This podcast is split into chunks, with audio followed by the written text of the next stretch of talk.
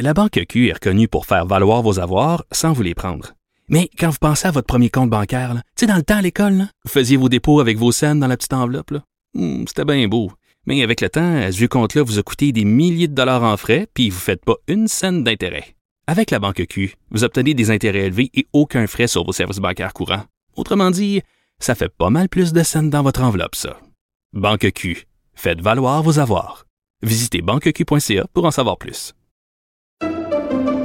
Pendant que votre attention est centrée sur vos urgences du matin, vos réunions d'affaires du midi, votre retour à la maison ou votre emploi du soir, celle de Desjardins Entreprises est centrée sur plus de 400 000 entreprises à toute heure du jour.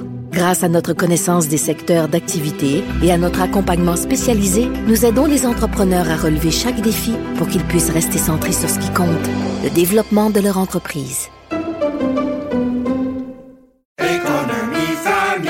Ici Ricardo. Et Émilie, marchand d'IGA. On a envie de vous inspirer à bien manger. À moins de 5 la portion. Suffit de repérer les produits valeurs sûres et de les cuisiner avec une de nos recettes. Les valeurs sûres, c'est bien pensé, hein? Bien sûr! Détails sur IGA.net. Cube Radio. Salut, c'est Charles Dran avec l'équipe dans 5 minutes. On s'intéresse aux sciences, à l'histoire et à l'actualité. Aujourd'hui, on parle de cheveux. Quand on pense à la royauté européenne du 18e siècle ou encore au père fondateur de l'Amérique, on voit tout de suite l'image d'hommes portant des grosses perruques grises. Par quel étrange détour esthétique cet usage s'est-il imposé pour devenir non seulement un must, mais l'apanage des grands hommes? Est-ce que c'était seulement qu'une mode? Sans doute pas. Il devait y avoir euh, une bonne raison de subir la perruque. La nécessité est la mère de l'invention, écrivait l'auteur Jonathan Swift dans Le Voyage de Gulliver. Jonathan Swift, lui-même méchamment perruqué, si je me fie euh, à Wikipédia. Bon, alors pourquoi la perruque? Eh ben, la raison euh, est assez pathétique. Voici Simone Fortin. Pour comprendre la mode des perruques, il faut comprendre le contexte historique. Dans les années 1500, en Europe, il y a une véritable épidémie de syphilis. Cette maladie transmise sexuellement a tué des millions d'Européens, devenant l'épidémie la plus mortelle depuis la peste noire. Avant la découverte des antibiotiques, et plus précisément de la pénicilline en 1940, la maladie était très dangereuse et souvent mortelle. Parmi les symptômes d'une syphilis non traitée, on retrouve l'apparition de plaies ouvertes et de pustules, la cécité, la démence et la perte de cheveux.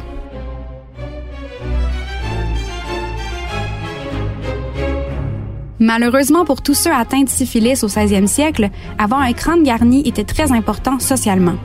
La calvitie était mal vue et perçue comme un signe de pauvreté ou de basse classe sociale. Les gens importants et nantis avaient une longue chevelure fournie. Pour cacher les effets de la maladie sur leur crinière, les gens atteints de syphilis ont commencé à porter des perruques. Lentement, mais sûrement, la tendance a gagné en popularité. Mais ce ne sont pas que les gens qui avaient la syphilis qui portaient la perruque. Certains trouvaient que c'était simplement plus facile d'entretien que les cheveux naturels, surtout puisqu'il était très courant d'avoir des poux à cette époque. Mais la tendance a vraiment atteint les masses lorsque Louis XIV, le roi Soleil, a commencé à porter la perruque à son tour. À seulement 17 ans, celui qui a régné de 1643 à 1715 a commencé à perdre ses cheveux car il était atteint de syphilis. Pour éviter l'humiliation publique, il aurait fait appel à plus de 40 perruquiers pour trouver le modèle parfait.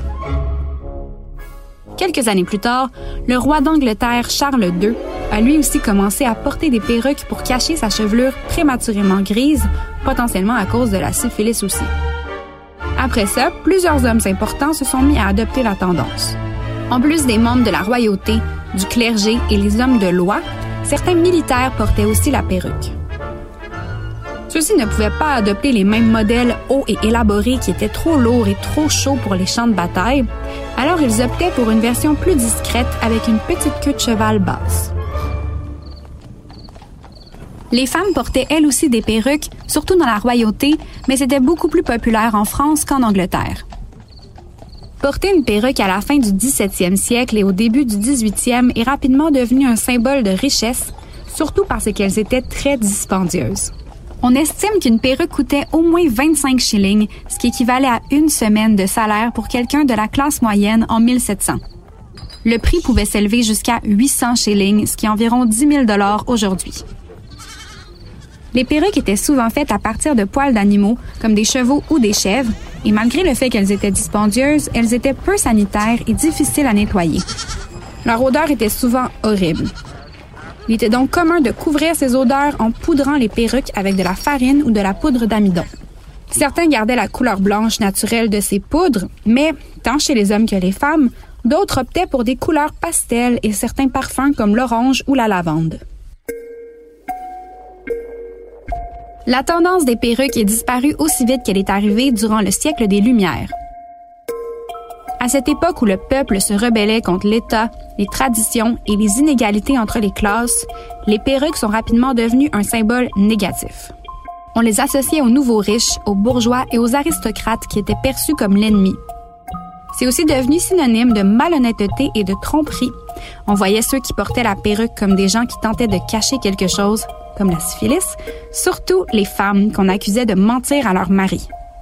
De plus en plus, les cheveux naturels portés courts pour les hommes et bien coiffés pour les femmes sont devenus la mode. Ce qui a finalement tué la tendance des perruques extravagantes fut le Hair Powder Act de 1795, une nouvelle loi qui taxait tous ceux qui voulaient porter de la poudre blanche dans leurs cheveux ou leurs perruques, sauf pour la royauté et le clergé. Presque tous ceux qui portaient les perruques ont abandonné la tradition, sauf chez les hommes de loi en Angleterre, où la perruque grise était devenue obligatoire en cours à partir de 1685. Elle ne l'est plus depuis 2007, mais encore aujourd'hui, elle est parfois portée par les juges et certains avocats dans des dossiers criminels. C'est plutôt pour garder la tradition qu'une obligation. Même si en Europe, la tendance était pas mal disparue au milieu du 18e siècle, elle a traversé l'océan et s'est rendue en Amérique. Plusieurs assument que le premier président des États-Unis, George Washington, portait la perruque, mais non. En fait, Washington était roux, mais il cachait sa couleur naturelle avec de la poudre puisque les cheveux blancs étaient populaires. En voulant être à la mode, il n'a sans doute pas aidé la cause des roux.